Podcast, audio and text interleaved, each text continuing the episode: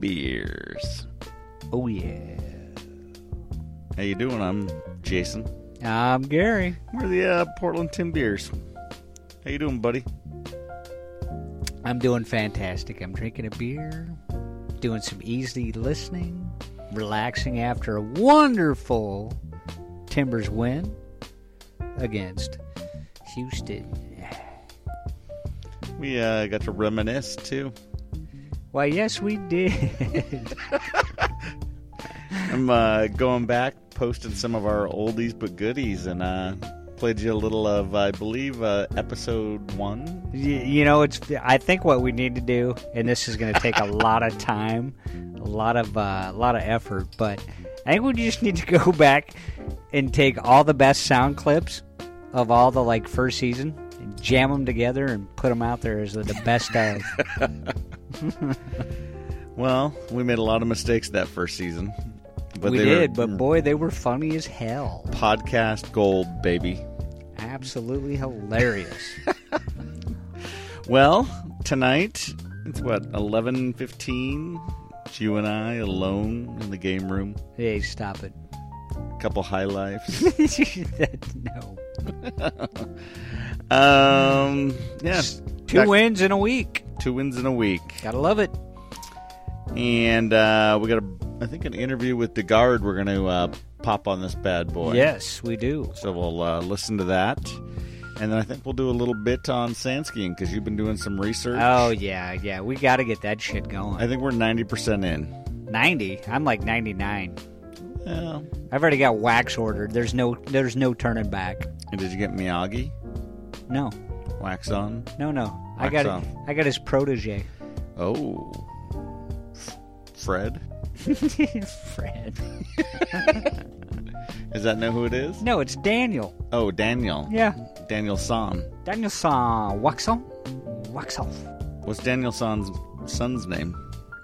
Actually, have you seen that? The Cobra Dude, Kai? Dude, I got... No, I haven't. You haven't? No. It can't be that good. That's a whole episode that we need to do. Oh, boy. How do you not... Have you have not seen Cobra Kai yet? No. Oh, you got to see it. It's freaking fan. We're watching an episode when we leave this. Really? Yes. No, I'm going home and going to bed. No, it's fantastic. No. Nope. Literally Debbie's, fantastic. Debbie's going to want you to go to bed. Uh, probably not. No, no, she is. Well, let's talk a little bit about this Timbers game. Yeah. Which one? Wednesday's or this one? And we can talk about either or. I think they were both fantastic. This one's in my mind. Both fantastic. So, uh, L A Galaxy. Uh, Portland Timbers, U S Open Cup. Uh, we win. four nil. four nil. Absolutely wonderful game to watch. Yep. Believe you made a comment. We're going to we're gonna need a bigger log after that game. Yeah, hell yeah. Yep. Yeah. Um, I believe we have a toothpick left uh, after tonight's game.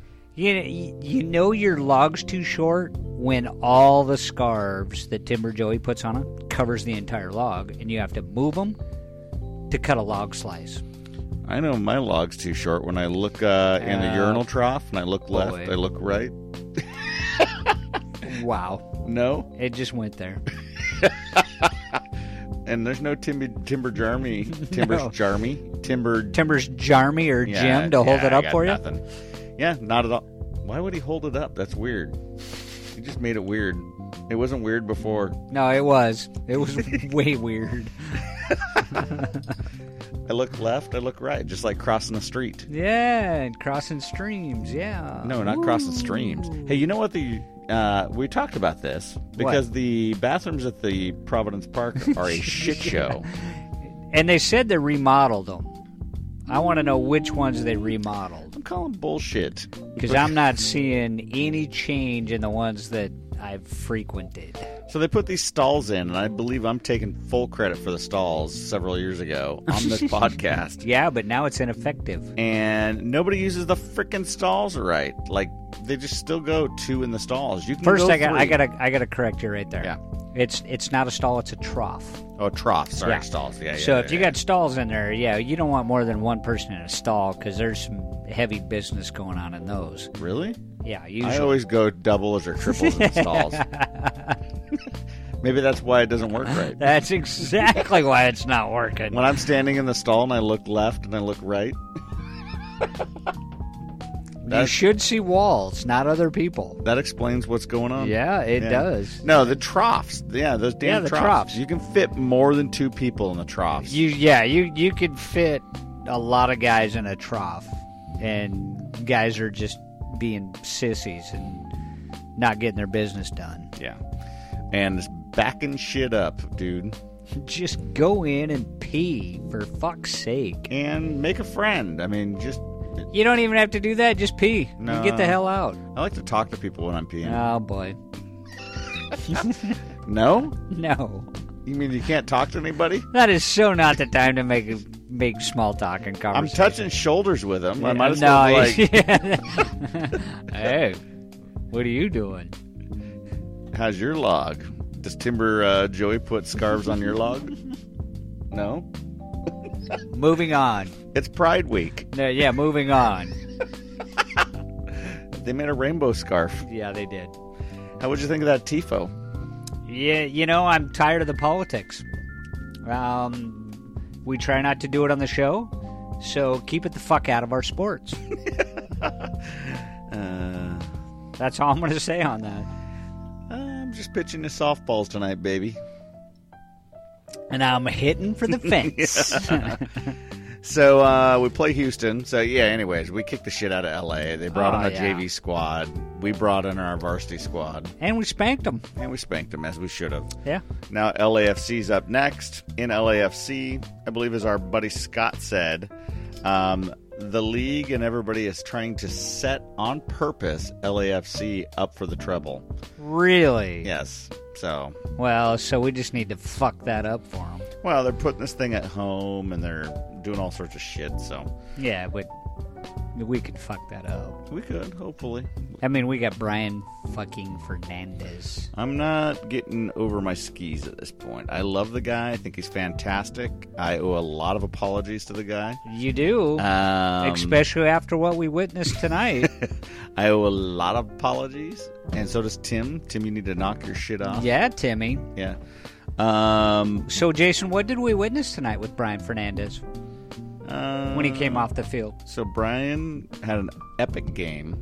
He comes off the field. I'm watching the guy. He comes and gives Gio a big hug, gives every assistant coach a hug, gives every single player sitting on the bench a hug and a high five, then goes down to the training staff at the end of the bench, gives them a hug, and then goes behind the bench and like gives all the support staff and the other trainers hugs and high fives. Every single one before he went and sat down. thirty plus people, dude. That's a class act, kids. Yeah, before he sat down, pulled off his shin guards, did the whole whole thing. So, classy dude and absolutely a fiery competitor on the field. So. Guy is definitely making the money we're paying him. Yeah. There's no question. Yeah, not at all. I mean, I, he's, as Cameron would say, he's lit. He's lit. Yeah, he's lit. So, uh, yeah, there you go. So, so what do you think about the Ebo shift? Um, I'm okay with it. I think Ebo's showing. I'm still not. I'm still not a big Ebo guy. Um, but I think he's playing better where he's at. But I'm not so sure that if we were to put Aspria or some of those other guys up there, I think the formation change is fantastic. And we talked about this several podcasts ago about being able to put multiple people up at the top and almost yeah. playing a four three three. Um, and I think from a holding set, I mean, having two guys up top is just causing massive disruption at this point. It is, and I think I think Ebo is more comfortable in that support role than he is in the star role. Uh, he looks smoother. He looks more comfortable on the ball. He looks more patient. Um, I, I just think it's a way better fit for him. Yeah, it looks way better, and he seems more comfortable. He seems more confident. Um, I, don't, I mean, that goal tonight that he scored was gorgeous. I don't think he's a guy that wants everything running through him. I don't and think it, he is either. I think no. Fernandez is that guy. He's like, give me the ball. Let's go. Yep. That's another Cameron quote, by the way. Let's go. Let's go. I don't even know. What, where does that come from? I have no idea. Yeah, I got it. No idea. So, um, but then there's like Zambrano and Lorea tonight. Absolutely. Rookies playing on T two. I guess yeah. they're a couple years into the league, but the supporting sup- cast yeah. is beautiful right now. Holy shit, these kids came on. They should be overwhelmed with what was going on. Big full stadium, their first game with the T one squad. And they had it dialed in. Dude, they played out of their minds. So, yeah, it made it look great. So, Maria looks good. I know that he's taken a lot of heat from some of the fans. I think the guy's okay. I mean, he makes some boneheaded stuff. But think about who he replaced. Hmm. Powell. Powell, yeah. Right. He doesn't make half the boneheaded, no. shitty plays that Powell made. He doesn't. So he's a competitor. He's not super fast, and he doesn't fire the big crosses in like Powell did. But, man, that guy's... He works. Well, he works his butt off. But at the same time, I mean, when you look at the system that they're employing... They're, they're employing him high, so they've automatically adjusted for him not being able to get back. Right. Uh, and we're seeing that now. It's, it's actually come to fruition where those holes are being plugged up, uh, which is good to see. Now, I, I think they will be tested uh, pretty hardcore when they go up against L A F C. But yeah, it's always interesting, um, the the cup and who's... Who's going to put who in, and you're going to take the cup serious. But Portland certainly was taking it serious. Yeah, and they definitely were. Definitely. L A F C played San Jose, and both those teams took it serious. Yes. Um, and L A F C barely won it at the end. So it'll be interesting to see what happens. I think San Jose is actually legit. Um, I think this new coach just kind of give them a new attitude. And I think they're going to be dangerous towards the end. I think they're going to be kind of like that, hanging in the bottom middle of the table. But I think they're dangerous, man. And well, we're going to play them a couple more times. Yeah, and it doesn't bode well for us. No. I mean, the whole, when you look at the whole West Coast side right now, it's pretty nasty. Um, there's a lot of legit stuff going on. I, th- I think the... The Western Conference is going to take back the toughest conference from the Eastern Conference. You think so? I think they will. Uh, it may not be this year, but I think next year, or I think next year they'll take it back.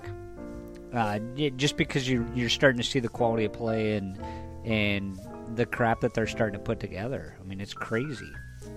Hmm. Yeah, it's interesting the uh, that whole how the league's kind of changing up again. I mean. The team is still shitty, though. Colorado. Poor bastards. And Jesus. They just spend money like crazy, and nobody shows up, and they still suck. So. Well, it's because it snows all the time on them. How about the U S Open Cup, dude? Ooh, all the upsets. Yeah. Dude, what's with this New Mexico team? I gotta say, they look pretty damn legit. I have no idea. Um, yeah, it's it's nuts when you've got... I wouldn't call them amateur because they're not amateur. Um, but semi-pro teams just lighten up pro teams. Uh, yeah, you know, I get that some of these pro teams aren't taking it serious, so they've got a lot of their their lower players in trying to get them playing time and everything. But, dude, when you're getting smoked by these guys, you need to wake up. Yeah, absolutely. The whole thing looked absolutely ridiculous. Um, Cincinnati faced it with Saint Louis as well. Saint Louis won it in, what, the ninety-fourth minute yeah. in stoppage time? ninety-fourth of stoppage. Yeah, and so still, we hold the record for shittiest uh, U S Open Cup yeah, we losses. Don't, so. We don't want to go there. Yeah, no, I'll go there. I was there. Cal F C, you dirty bastards. Eric Winalda, fuck you. So, whoop, whoop. Yeah, no, it's... Uh, it, I mean, U S U S Open Cup is interesting, so it's always got something going on and some sort of upset a brewing, and of course, little brother's looking to upset big brother. And well, and it's such a strange animal because you've got, I mean, as a coach, you've got to really focus on where do I want to put my my energy right now? Do I want to put it in regular season, or do I want to put it in the cup? Do I want to split it? What do I want to do here? Right. Um, so, I mean, I don't envy the coaches on those decisions at all, but you you gotta, when you're a pro team, you gotta take it. You can't be losing to these lower class teams. Yep. Um, just because it that that right there tells me that the the guys that you put out there shouldn't be on first team in, to begin with. Um, and maybe that's what you're looking for. Maybe you're looking to prove should they be on first team or not. So, again, that uh, that's the coach's decisions, not mine. Yep. Well, so we play Montreal on Wednesday, and uh, we'll have to see how that goes. There's a lot of minutes going on for some of these guys, um, and some yellow card accumulation that's going to start affecting us, I think, down the yes, road. Yes, they can. So Blanco was out on yellow card, uh, on his yellow card penalty uh, this game, right? So he should right. be back. Yeah. Um, but, man, Charo picked up a yellow. Valeri picked up a yellow. Uh, there's a bunch of yellows in this game. And I just don't understand half of them. Well. Um, there there was some that may have been legit, but others I'm like, how the hell do you pick up a yellow card when you're half a field across from the player that went down? Yeah, it makes little sense. I get. I don't total. I just don't get it. So, I don't know. It'll be interesting to see how this thing shakes out. So, I believe the next home game is against Dallas coming up, uh, what, after, what, next weekend? I think it's the twenty-eighth, Sunday. twenty-eighth, there you go. Yeah. So, that'll be fun. A lot of eight o'clock, eight p.m. games. Yes, there are. Those are late, dude. They are late. But it's sure pretty out.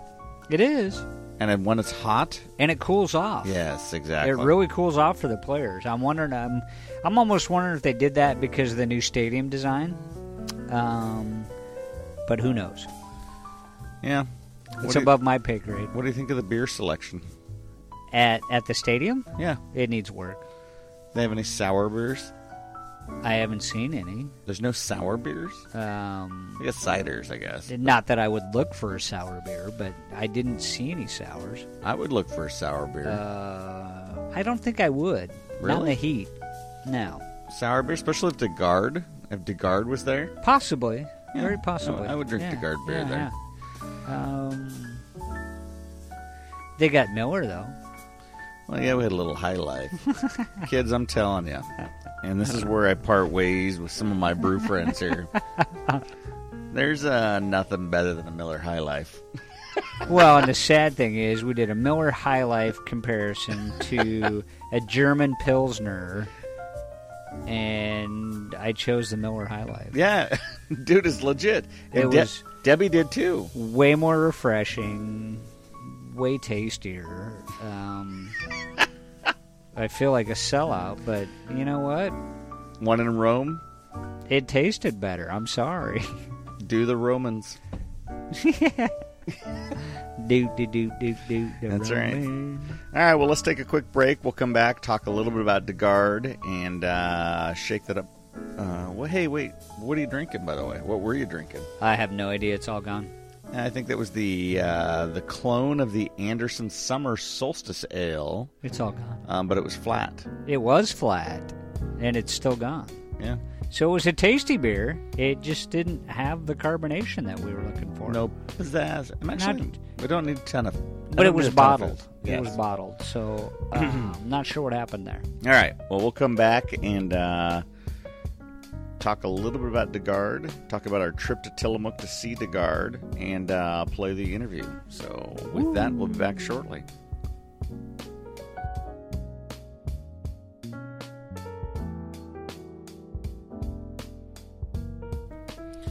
All right, Tim Beers, we're back. What are you drinking? Nothing. Well, not now. I got an empty glass. There you go. Oh, boy. It looks way too dark for drinking in the summertime. What the fuck? That's not dark. This is a... No, uh, that's dark. This is a dark ale. Yeah, it's motor oil colored. It's dark, and smell it. Oh, Jesus. That's at least a twelve percent beer. No. No, it is. Um, one pint, um, ten percent. Oh, Jesus. I was off by two. It may be more. Get your glasses on, kids. Yeah, it's ten percent.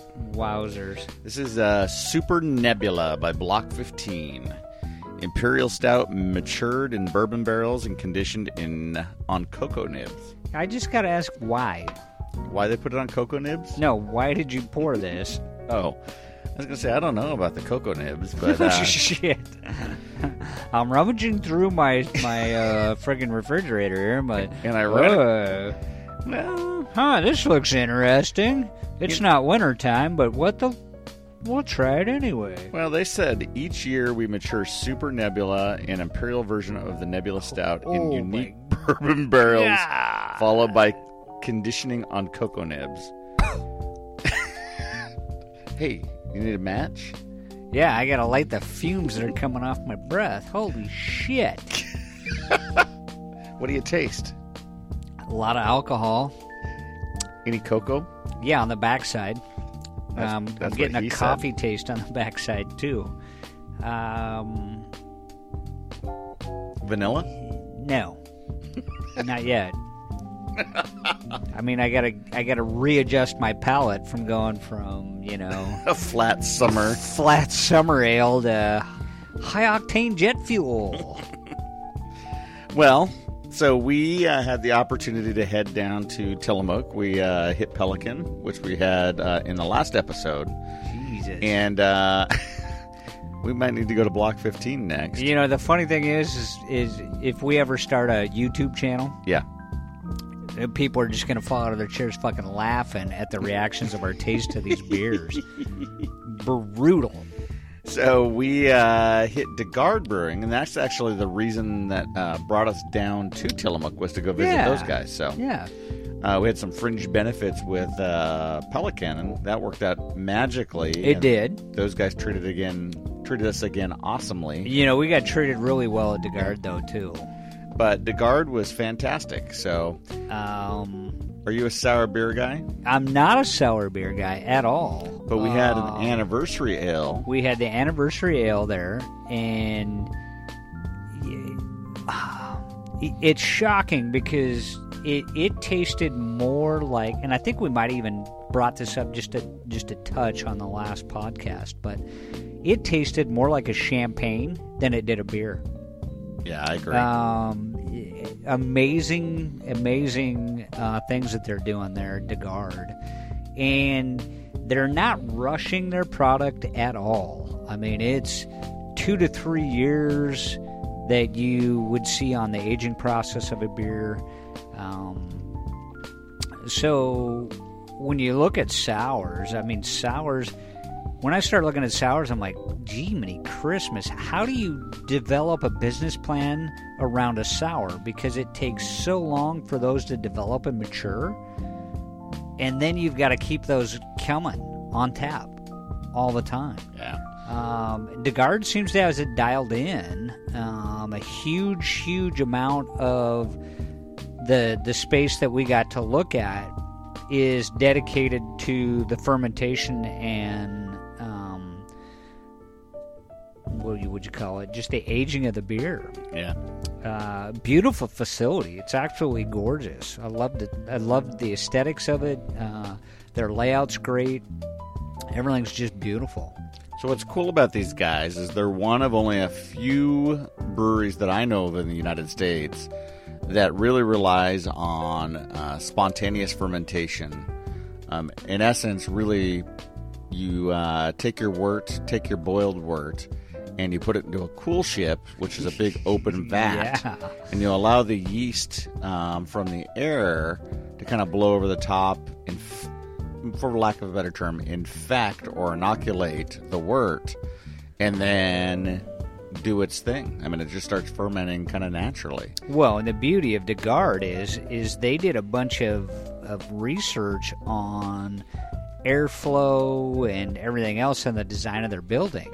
So right. They've got vents in one side of the building and then fans at the other side, and they can control the flow of air that goes over the top of the wort or over the cool ship um, to really dial in that inoculation that they're looking for, which I thought was pretty impressive. So then they take, uh, once it's fermented to the level that they want, they take it and barrel age it and add fruit. They do all sorts of stuff to it. Um, but they pull the beer when they're good and ready to pull the beer. And they do a lot of blending. Most of their stuff is blended. Right. Um, but they're they're coming up with the best beer they think is possible every single time. And they nail it, man. I mean, they've got some funky combinations, but each of them that we had was like, whoa, this is crazy. And yeah, it's good. It was good. Yeah. Black truffles, white truffles. I mean, all I mean, sorts of crazy stuff. Stuff you wouldn't even think of when when you're thinking of brewing beer. And these guys have done it, and they're doing it, I'd like to, for better lack of terms, they're doing it on the wild side. Yeah, so... Uh, and they've got it dialed in really, really well. So if you get a, uh, if you get a chance to go check these guys out, uh, one hundred fourteenth Ivy Avenue in Tillamook. Um, beautiful, beautiful building. Uh, and Gary talked about it, where it's a little bit of a uh, kind of a brew space where you can go in and sample some beers, some, like a tap space. And then the rest is actually production side, and it's pretty cool. So, all right, well, let's uh, give a listen to the interview here, and then we will regroup, uh, talk a little bit about de Garde more, and then move into sand skiing. Ooh.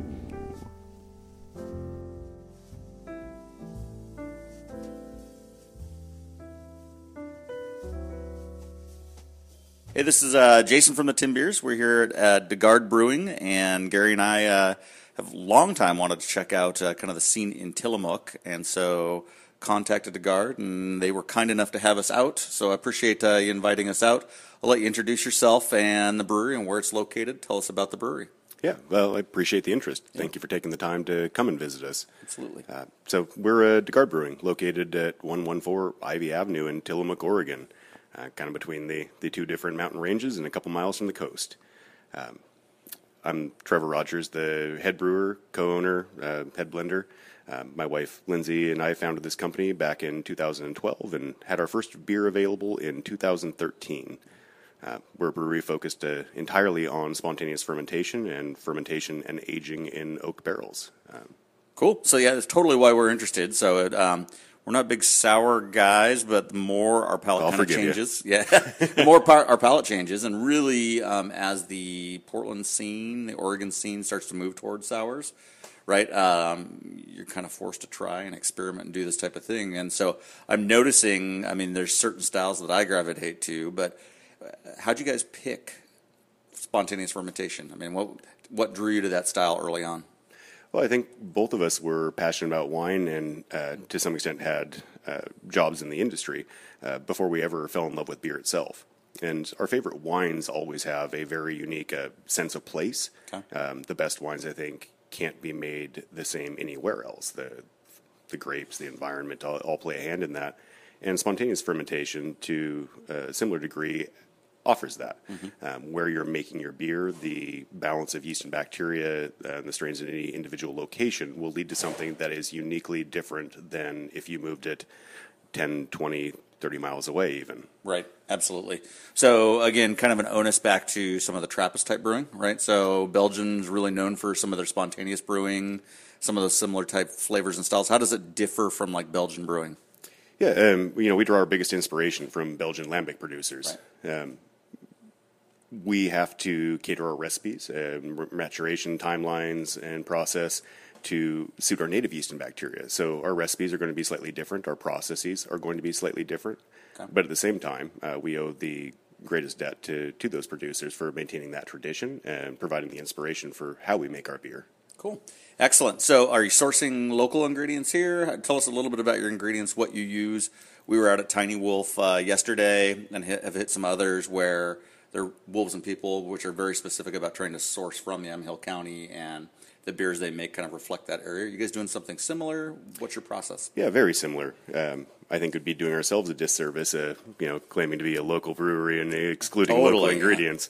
Yeah. Uh, so we work with uh, as local farms as we possibly can. Uh, it turns out that we're really good at growing cows in Tillamook County, uh, making cheese, uh, but a lot of agricultural crops just don't flourish in this area. Right. Um, So if we're working with fruit, then that's going to be coming from uh, the valley, typically about an hour and a half away from here. Okay. Uh, so still reasonably local, uh, yeah. particularly by brewing standards. Uh, the same way, the grain that we use is uh, almost exclusively grown within three hours and malted within three hours of our brewery. Really? Okay. Yeah. Um, we're perpetually looking for different ingredients kind of native to our um, area or region that we can, can work with. Uh, all of our hops at this point are coming from Crosby Hop Farms uh, in Oregon. Mm. Um, we age the majority of those for most of our recipes in-house, uh, so three to four year aged. Uh, wow. Cascade and Willamette uh, grown pretty darn close as well. Um, cool. And then the wine barrels I'm taking, similar from the vineyards. I mean, you're you're bringing a lot of the wine type stuff that you've used. Sure. And, you know, we do have to make a bit of an exception there. Uh, unfortunately, none of us here are the biggest fan of American oak, uh, right. the, the character that provides for either wine or, more particularly, our, our beer. So most of those are made from French oak um, and imported uh, on that account. We source as much as we possibly can uh, from local wineries, but we do occasionally bring in uh, some, we call them character barrels, like if we wanted a sherry barrel, mm-hmm. uh, which I think is beautiful with our beer, that has to come from Europe. There's just not sherry production, right. obviously, in the U S uh, or anything really equivalent to it. Uh, so let's talk a little bit about oak barrels for some of the listeners not, that may not know. I mean, what is the differences in in basics of American oak versus French oak? It's spiciness, oh, right? So yeah, we're talking about spice and like spiciness hit. Spiciness and I think intensity has some... some aspect there. Um, I always say like the best way to tell the difference is to get two different Napa Valley Cabernets. Um, there are producers that use one hundred percent new French oak and producers that use one hundred percent new American oak. Right. Um, and that difference is really apparent when you uh, sit down with a glass of each. Um, the the intensity, the spice characteristic from American oak is something that uh, I think is too heavy-handed for a beer. Mm. Typically we want fairly neutral barrels that have been used uh, already by wineries or distilleries. Uh, so that the oak contribution is going to be lessened somewhat, but the intensity of our beer is less than a big red wine, say. Uh, so even with a diminished oak contribution, it can still be too much, or uh, if it's a type of oak that we don't like, uh, way too much. Right, right. So are you are you doing any blending? Are most of your beers a blend type process? Yeah, absolutely. Um, everything we do. Uh, with, with very few exceptions, is a blend. Okay. Uh, the majority of our beers are um, going to be an average of about two years of age in oak. Um, and I say average of two years of age because there might be a one-year-old component, there might be a three-year-old component, mm. um, or in the case of our anniversary beer, it's a blend of one, two, three, four, and five-year-old wow. barrels uh, with an average age of little north of three years. Okay. Uh, we find that very rarely, just as in wine, a single vessel gives you the best outcome. Right. Uh, you kind of have to blend to taste and character and intensity. Wow, fantastic. So how'd you get into the brew business? So you talked a little bit about your love for wine early on. Were you a home brewer? I mean, what exactly happened there to draw you into the beer industry? Uh, it was a home brewer, but the transition to love for beer came from a, a friend of mine who we used to uh, spat back and forth. He said, you know, beer is more complex, has more possibilities, is better than wine, and Uh, I'm not sure if I'm allowed to curse on this, but like, no, totally can't. Totally. I threw some invectives back at him. Yeah, uh, no, absolutely. Like, uh, and eventually, he uh, shared some beers with me. Like, well, well, fuck, you, yeah. you're right. Yeah. There are a lot of possibilities here, and I'm not saying that it's better than wine, more complex than wine, or there is a broader range of possibilities, but certainly uh, they have equal uh, range. Right, absolutely, they do. Um, it's interesting because we live in a very Uh, wine-rich culture now, especially in the Valley. Sure. I mean, there's a ton of wineries and things going on that way. Um, and then same thing for beer, but it's interesting the blend, as I look at some of the farmhouse stuff, the blend between beer and wine being that farmhouse style and kind of the experimentation with oaks and blending and things like that. So it's crazy. Sure, and we found um, a lot of times you'll have a couple or a group of people come in here and only half of them love beer. Um, the other half are wine drinkers, and because of the type of beer we make, it's not uncommon to find the wine drinker be the one that is most receptive to what we're making, right. while the beer drinker says, I'm going to have a guest tap, um, which, you know, we always keep uh, six guest taps like I P A, Kolsch or Pilsner, right. Stout and such, because we recognize that the type of beer we're making is and always will be a niche market of sorts. Right. So, how, so that's a great segue. And how big is too big for you guys? What does the future say? You talked about it being this is a niche market as far as kind of this farmhouse thing. It is kind of. I mean, Portland's kind of crazy with how they're adopting and really running with the sour beers um, and farmhouse styles. So talk to me a little bit about kind of your growth plan, the business strategy you've got moving forward. we don't have any further growth plans, actually. Wow. Um, we've stabilized uh, and should cap out at about one thousand uh, barrels B B L per year, okay. uh, which is very modest size for breweries, mm-hmm. uh, small even. And, you know, our, our goal is to make the best beer possible, and I think that the way we make it doesn't necessarily scale particularly well. Like, trying to cram more components into a composition doesn't necessarily add more complexity. It just makes more beer. Um, our goal in purchasing this new facility uh, a few years back and renovating it was to well, invest in our business, uh, which allows us to continue investing in our people better and to focus on quality. Um, so our growth plans are strictly uh, qualitative. Like, we want to make better beer progressively, not more of it. Fantastic. Yeah. So it's interesting because a lot of people are chasing that dollar and and they want to get bigger and bigger and bigger and bigger. And there's even folks here on the coast that have again gotten very, very, very large and hit a saturation point where they're like, well, wait a minute. And at some point you sacrifice quality when you grow, at least in my opinion. Well, our quality of life even. Quality I think of life, is a lot yeah, of, you know, absolutely. We're, we're doing work that we're passionate about and love. Uh, uh, Good. What's an extra dollar going to provide for you if you're happy being here doing this, right? Yeah, yeah, totally. And and that's a perfect point about that quality. But from the quality of beer perspective, I think, again, you can get so big that it's it's tough on the beer, right? You guys obviously, I love the fact that you said, Um, from a scalability standpoint, you guys are as big as that you guys can get and still maintain quality. Sure. I mean, you know, there's a re- very real uh, uh, barrier to, to procurement of high-quality ingredients, too. Right. Um, so, yes, the blending components become problematic, or trying to cram more uh, components into a blend. But if we want, you know, uh, two thousand pounds of Baird Family Orchards, uh, you know, peaches, uh, we can get those. Right. If we wanted twenty thousand pounds, I'm pretty sure... Uh, Negative. Trevor, his name's also Trevor. This is me speaking in the third person. He'd probably tell me to F off. Yeah. Good, Gary. So the, the one thing that I'm really starting to to figure out more about and learn more about in the, the sour segment is it's very time intensive. Um, so kind of talk to us about how you got into your timelines um, when you first got started, and then how you keep that that timeline going on certain beers um, if you're going to reproduce those. How do you know from a time standpoint when to get that started? Um, because obviously you, it, the beer's telling you when it's going to be ready. It's not uh, not you telling the beer when it's going to be ready. Sure. Um, it takes planning, and it takes, to a fair extent, intuition. Um, if we have a a recipe um, or a, a base beer that turned out fantastic, we need to already have beer in barrel to be able to repeat that. Otherwise, it's going right. to be a couple year lag right. to be able to repeat that. Uh, so we have to take hunches, and we have to occasionally dump things out. Um, a great example would be a beer we call Ivy, which we made multiple batches of and ended up dumping out because it wasn't quite right. wasn't quite right. Um, we called it Ivy because we released that coinciding with kind of our one-year anniversary at mm-hmm. this location on Ivy in Tillamook. We finally got it. Uh, and thankfully, we followed the hunch that this one was going to be right and continued brewing to that recipe such that we won't have a massive lag. Mm-hmm. Um, if we had waited until we had it conditioned in bottle, ready to go, and hadn't continued brewing that recipe, then, yeah, we're looking at two to two and a half years before right. we can have that beer uh, ready again. Um, but you asked about the the planning ahead and the, the startup. And I think for spontaneous production uh, and long barrel aging, that really is like the most painful part of the process. Right. Um, you know, we started out, as with I think a lot of smaller brewers, woefully underfunded, um, and we had to focus a lot of our early efforts on slightly quicker turnaround spontaneous beers, things that we could um, ferment, age for less than a year.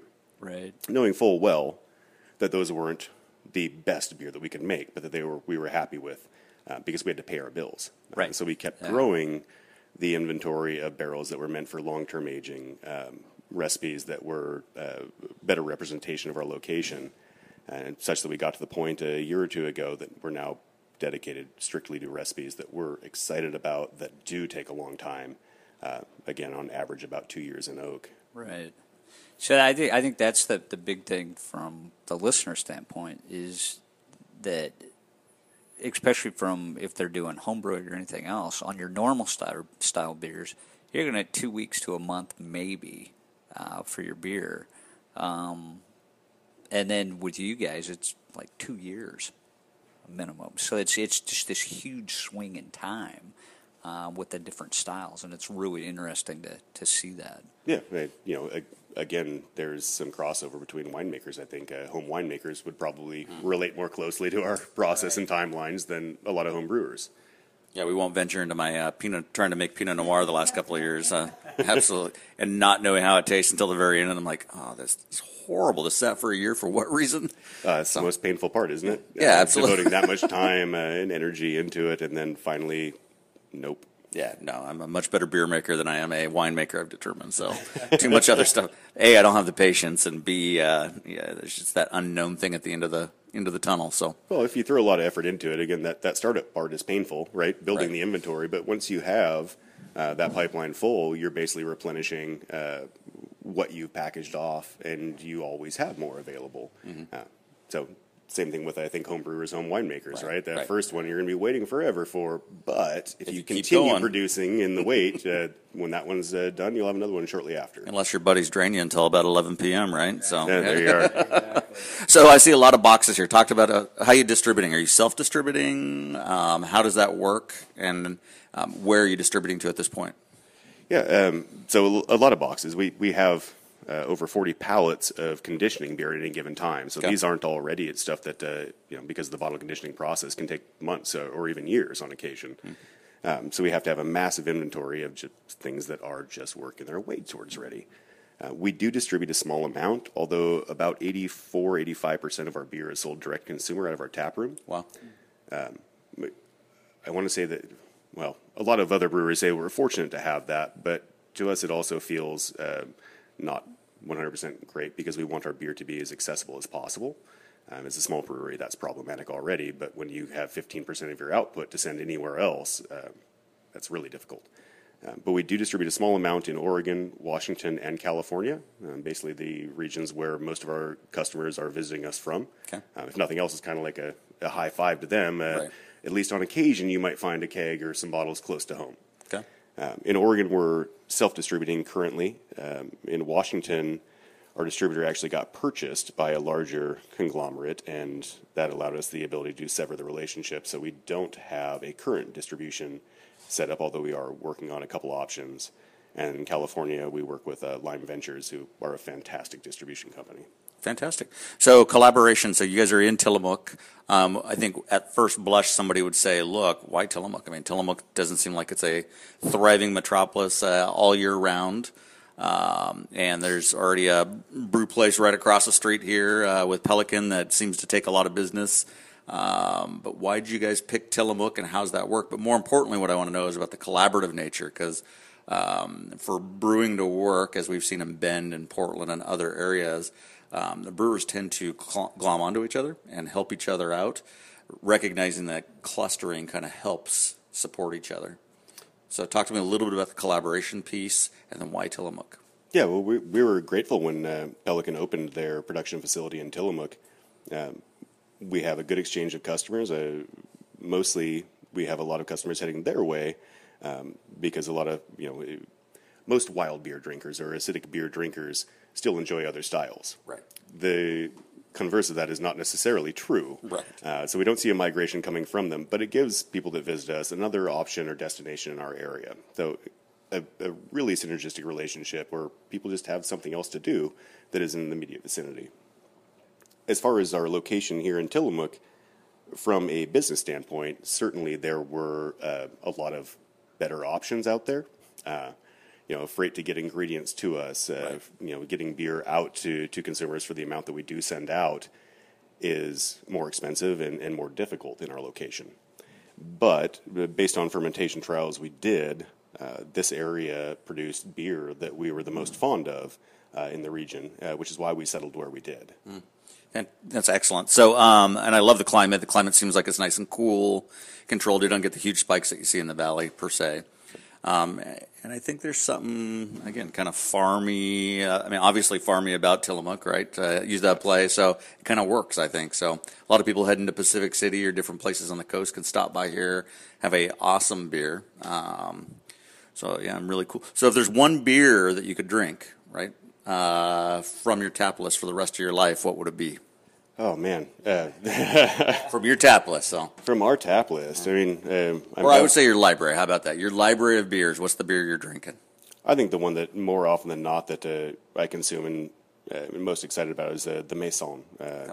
It's a blend of one-year-old, two-year-old, and three-year-old uh, beer uh, barrels. And uh, I think it's just a great ex- uh, expression of the location and why we chose to be here. Mm. Um, a, a really aromatic Brettanomyces complexity, Um, a nice balanced acidity to it, um, just kind of a happy-making beer, and again, really indicative of why we are where we are. So you're going somewhere else in the state? Where are you going to drink beer?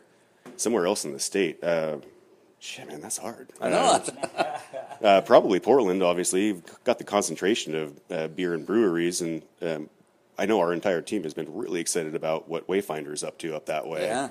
Um, it turns out most brewers are pretty big fans of like well-constructed lagers, and those guys are kind of knocking it out of the park with everything they're putting out. It's interesting to swing from, again, hazy I P A, I P A, all that type of stuff, to more of the old lagers, which is what, again, kind of pushed everybody to go into microbrewing and kind of get away from that lager, pilsner, macrobrew type stuff, yet we're all kind of moving back that way. Sure, but, you know, there's a big difference between, you know, like the...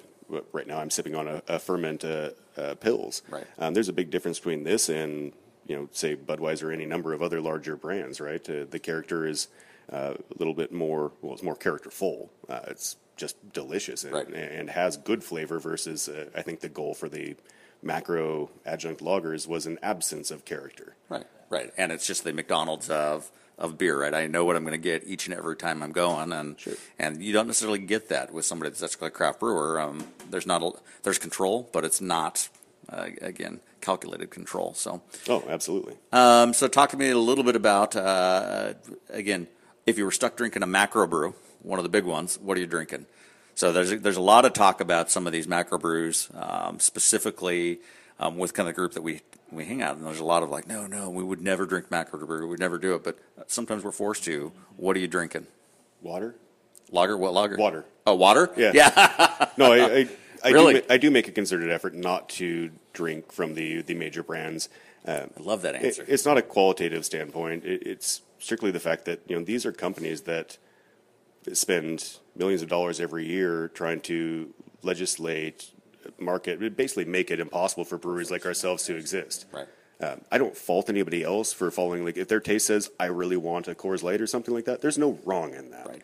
Uh, but personally, uh, I can't support somebody else's business who is actively trying to make sure that my business can't exist. Now, I love that you brought that up, and without even plugging you about, that's what I was looking for. I mean, that's literally kind of the thing that I think most people don't realize is when you drink those macros and you're supporting those businesses, um, they're actively trying to run the craft brew business out of business at this point. So, but good. All right. Um, any plans for Brewfest, Beer Fest coming up for you guys? Are you going to be at anything as far as showing your beers? Yeah, we've got a, a seminar during Portland Beer Week coming up soon. Okay. Um, it's uh, based on spontaneous fermentation out at Von Ebert um, that we're pretty excited about. Some other great brewers there from uh, some favorites. Um, as far as other beer fests, like, oh, man, uh, that, that list is pretty long, but if there's a good one happening, there's a really good chance we'll, we'll try and get some beer there. So you're going out to the golf course uh, brew site, or are you actually going to the main brewery there in the Pearl in Northwest for Von Ebert? That's a really good question. I actually need to look into oh, which okay. location. Yeah, I know there's I know their sour facility is over in the golf course area. Yeah, and, no, uh, we were out there for a, a different event, uh, but but yeah, I, I actually didn't check which location this particular tasting is at. Yeah, well, I mean, we like Von Ebert. We were just there not too what, last week for the Timbers game. Yeah, no, we're pre-funking it out. So. We're stoked on him as well. Uh, you know, Sean has been making amazing beer for yeah. years, and and uh, he now gets to flex his muscles in the facility that he helped design, get the equipment that he wanted, and yeah. Cool. Well, I appreciate your time. So I want to go uh, cozy up to the bar and have several more of these beers. Uh, listeners, if you get a chance, check this place out. Tillamook's happening. De Garde is happening. Um, crazy, crazy good beer. Crazy good atmosphere. Um, pretty fresh-looking building on the outside, nice and clean. So, um, but I appreciate you having us out and doing an interview. No, again, I, I appreciate the interest. Thank you so much for taking the time to come visit us. Absolutely. Tim Beers. Cheers. Tim Beers, we're back. De Garde Brewing. Big thanks to Trevor. Fantastic interview. Love the final comments about uh, macro brews and the chokehold that the macros have on the micros right now. So why support them? Um, again, we spent a lot of time talking a little bit about uh, Miller High Life and some of that other stuff, but um, in all serious seriousness, I think that what happens is um, if you gravitate towards those, um, you're running a local business or a local craft beer business. Right out um, of business. Yeah, right out of business, which is a big deal. So um, de Garde is absolutely amazing. So... their flagship beer um, is a Berliner Weiss, and it is unbelievable, um, recognized across the country, if not the world. They're doing amazing things in Tillamook. um, and then a little on his backstory is he worked at Pacific City uh, Pelican Brewing as, I believe, an assistant manager. And then his wife, Lindsay, co-owner, uh, worked at the cheese factory there in Tillamook. And so they are service-based, service-experienced, and uh, provide great service and fantastic beer. They do. Yep. So wonderful time. Uh, had a great time there. So check them out. de Garde Brewing in Tillamook, Oregon. All right, buddy. Well, so on that trip down to de Garde and Pelican. Yep. We shot over to Pacific City. We talked a little bit about it on the last episode. Yes, we did. And we saw a big, huge hill to the right made of sand. Big old sand dune. And I believe we talked about this about six, eight months ago. I think we did a little deal on sand skiing. Yeah. Um, it's calling for us, baby. No, it's calling. So Pacific, uh, Pacific City and Pelican seem fairly open to it. But I'm thinking we're going to be skiing there here pretty quickly. And I see within the next year a Tim Beer-sponsored event at that dune. I, I think you're right. Um, I went online today and ordered some Doctor Dunes sand waxes. Did you uh, really? Oh, yeah. I went three different types. Uh, I went with their um, base butter, their speed wax, and uh, one of their other ones.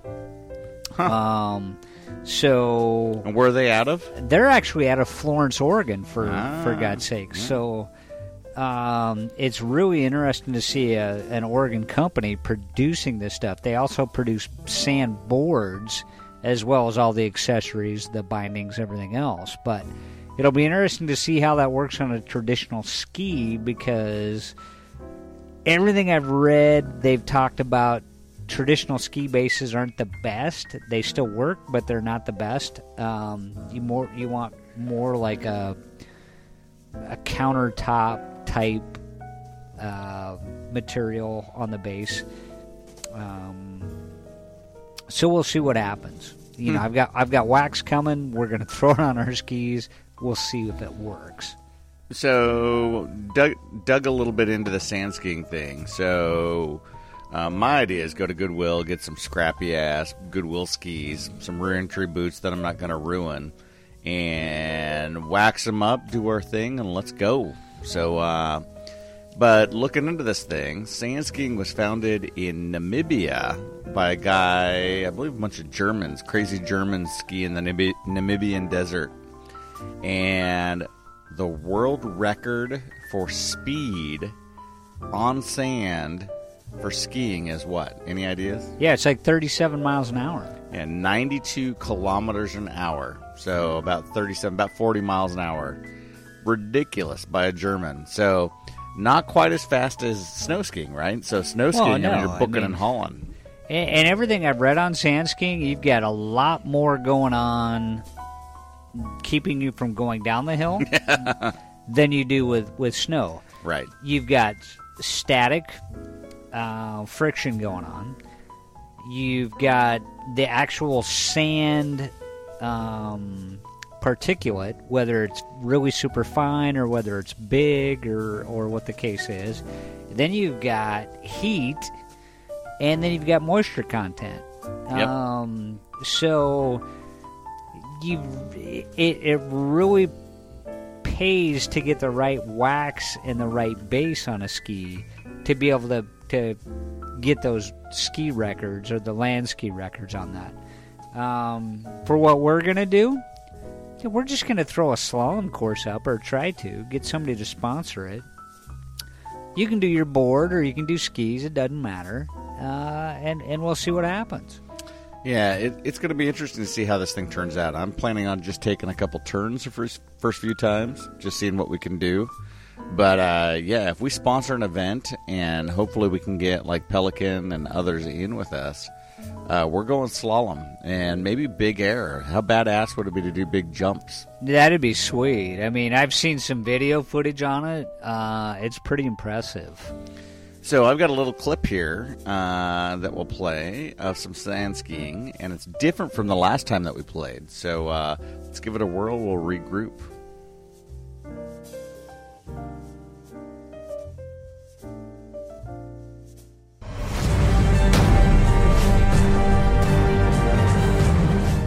Did you know, located only in Germany, is a ski resort that operates with no snow? On this episode, we'll unveil Monte Kaolino. Located in Herschel, Bavaria, Germany, Monte Kaolino is a ski and snowboard resort that operates on sand, not snow. Created as a byproduct of kaolinite mining, thirty-five million tons of sand was pulled from the mine, which became the slopes for the resort. Kaolinite, named after the Kaoling Mountain in Jiangxi Province in China, has been mined in Germany since eighteen thirty-three, but in nineteen oh one, Amberger Kaolinwerk started mining kaolinite. In the process of separating the mineral, they ended up with piles of quartz sand, and the pile began. Year after year of piling up quartz sand resulted in a massive hill of this stuff. By the nineteen fifties, so much sand had been piled up, people started experimenting skiing on it. By nineteen fifty-six, a ski club was formed, but the fact that this is a sand dune, this ski hill operates on months opposite of a normal ski hill. Only in the summer months can one coast down the dune, even though they receive snow in winter. Monte Kaolino offers multiple ski runs as well as a terrain park. In two thousand seven, extensive renovations took place. Not only did the ski hill get an upgrade, but also the trails, geopark, pool, and surrounding camping facilities. That's not all one can look forward to when visiting Monte Kaolino. A six hundred fifty-six foot or two hundred meter long cable car brings people to the top in boat-shaped cars, as well as the Alpine Coaster, a roller coaster that rises to the top of the dune, then ventures down off to the side. This is a fun ride for the whole family as it buzzes just feet off the ground. If swimming is more of your thing, the dune pool at the base of the peak offers plenty of space to swim. There's also a Flintstones-like fort for kids to play in. On top of all this, Monte Kaolino is home to the World Sandboarding Championships, which have many of the same events you'd see in the Olympics. Boarders get some serious speed going down this hill, with some clocking in at over sixty miles per hour or almost one hundred kilometers per hour. That place sounds rad, dude. Yeah, it does. Quartz sand? Well, yeah, and, and it, the beauty of it is you can continue skiing year-round. All year, and I can go one hundred kilometers an hour. The guy said so. No, don't always believe the advertising. No, he literally said so. No, he so. said it, but... So I'm going to go there, and if I don't go one hundred kilometers an hour... Then you just get them for, what is it, uh, false advertising? No, I'm going to protest. I'm going to say, look... I'm going to protest. I'm going to make a T I F O. Make me go faster! That's, it has a political theme message, and I'm going to oh, hang it. Oh, shit, there we went. We just lost eight more listeners. No, that was on your comments earlier. So, mine wasn't pointed at the Timbers Army one. Yeah, I don't care. that's, the, that's the beauty of this mm. podcast. I don't care. So, you know, I think the deal here is we just need to go do it. So we do. We got to figure out what works, what doesn't, before we start trying to line up sponsorships. And well, I don't think I don't even think we're close to that. I think we just have to go well, do it and close. See if it works. We're so close, it's ridiculous. No way. I just need to go put some skis, and because if this thing totally sucks ass, I'm not doing it. Well, I've already read some reviews, and it says it sucks. Really? Yeah. And, and what the hell be- are we doing? Well, it's because they didn't have the right wax. Oh. And they didn't have the right base on the skis and blah, blah, blah, blah, blah. Yeah, well, there you go. So, we'll see what happens.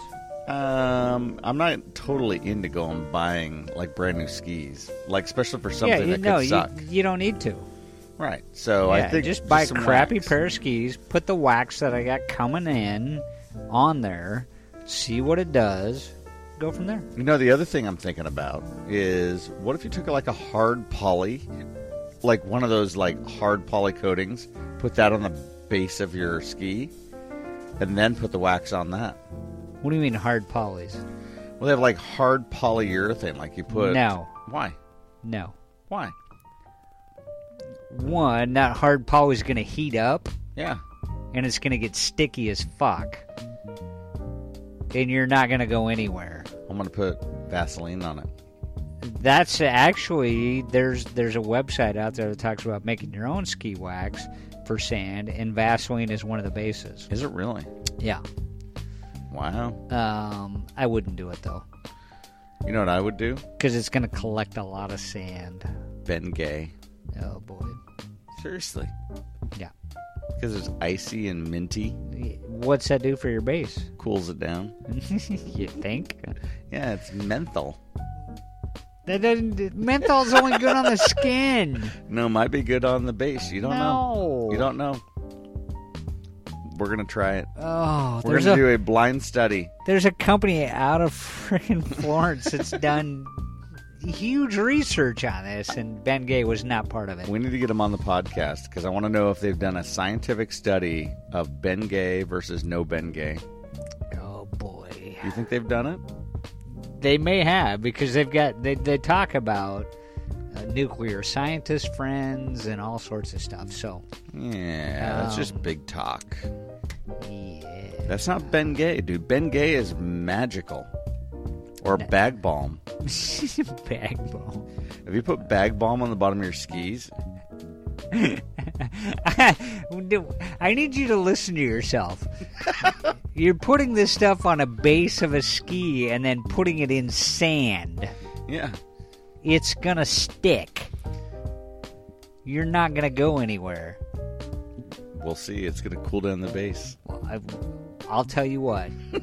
You put that crap on your skis. I'll put this specialized wax on. We'll see who goes down the hill. Wax on, wax off. Mister Miyagi. Yeah. Full circle, baby. Right there. There it was. All right, buddy. Well, we did a little sand ski talk, so we'll be over at Pacific City uh, in the next week or two. Sometime. Not. Sometime. And uh, try that out. We've got a couple people that want to go with us, so that's kind of cool. Wow. Um, and let's see. What do you think of this Block fifteen beer now that it's opened up? Oh, boy. We got about the same left. Yeah, it's brutal. It's brutal. What do you mean brutal? Describe brutal. It, well, it's not a summer beer. We'll just put it that way. It's very high octane. This is something you drink after a ski trip. Um, or after you get out of the hot tub and you're getting ready to go to bed. This is definitely not a summer solstice beer. By any means. Well, summer solstice was yesterday, so we're good. Um. Yeah, now it's after freaking midnight uh, by seven minutes.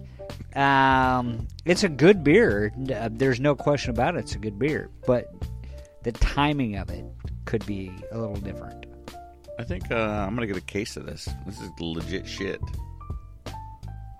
Just bring it out in the wintertime. Nope, summer. Oh, midsummer, midsummer heat. Noon. Wow. This is a noon beer. You're just you're just kicking me in the nuts. Nah. No, it's, this is an interesting beer. Like coffee notes, vanilla notes, uh, definitely the cocoa taste on it, a heavy alcohol bite on it. Um, this is it's part of very that. Smooth when it opens up on the front half, but yeah. That back half has got the alcohol bite, and, and that's brutal. Yeah. No, it's, it's good. It, it's a good beer, though. All right, buddy. Well, I don't think I have anything else for the good of the order. Um, we have Montreal Timbers on Wednesday and Dallas Timbers at home uh, this coming weekend. On the twenty-eighth. twenty-eighth. Yep. Um, my little brother's coming to town. Uh-oh. So he's bringing some beers. He's driving from Sun Valley, Idaho. He's bringing some beers from Sun Valley. That could be bad. Yeah, he uh, he uh, texted me, and I'm like, uh, hey, what do you...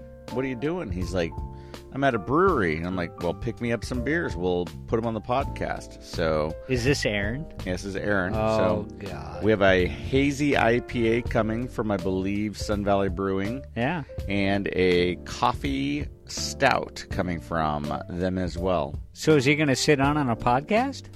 Um, or is he going to be gone by then? He's he's in midweek, so we may need to uh, regroup midweek. So he he's one of those flashy travel guys, isn't he? He's flashy traveler. But you know what? He's my little brother. So, um, so I think that's all we got going. Yeah, we may have to do a midweek podcast type thing with him on, or maybe I'll interview him um, and splice that bad boy in. So that'd be sweet. Yeah, yeah. We'll have to go see how that goes. All right, buddy. Well, let's get out of here. It's twelve oh nine. We've been up a long time. It's now Sunday, kids. Yeah. What the hell? Yeah. I gotta get up and make some French toast. Ooh. So, all right, buddy. Well, let's get out of here. Tim Beers. Tim Beers.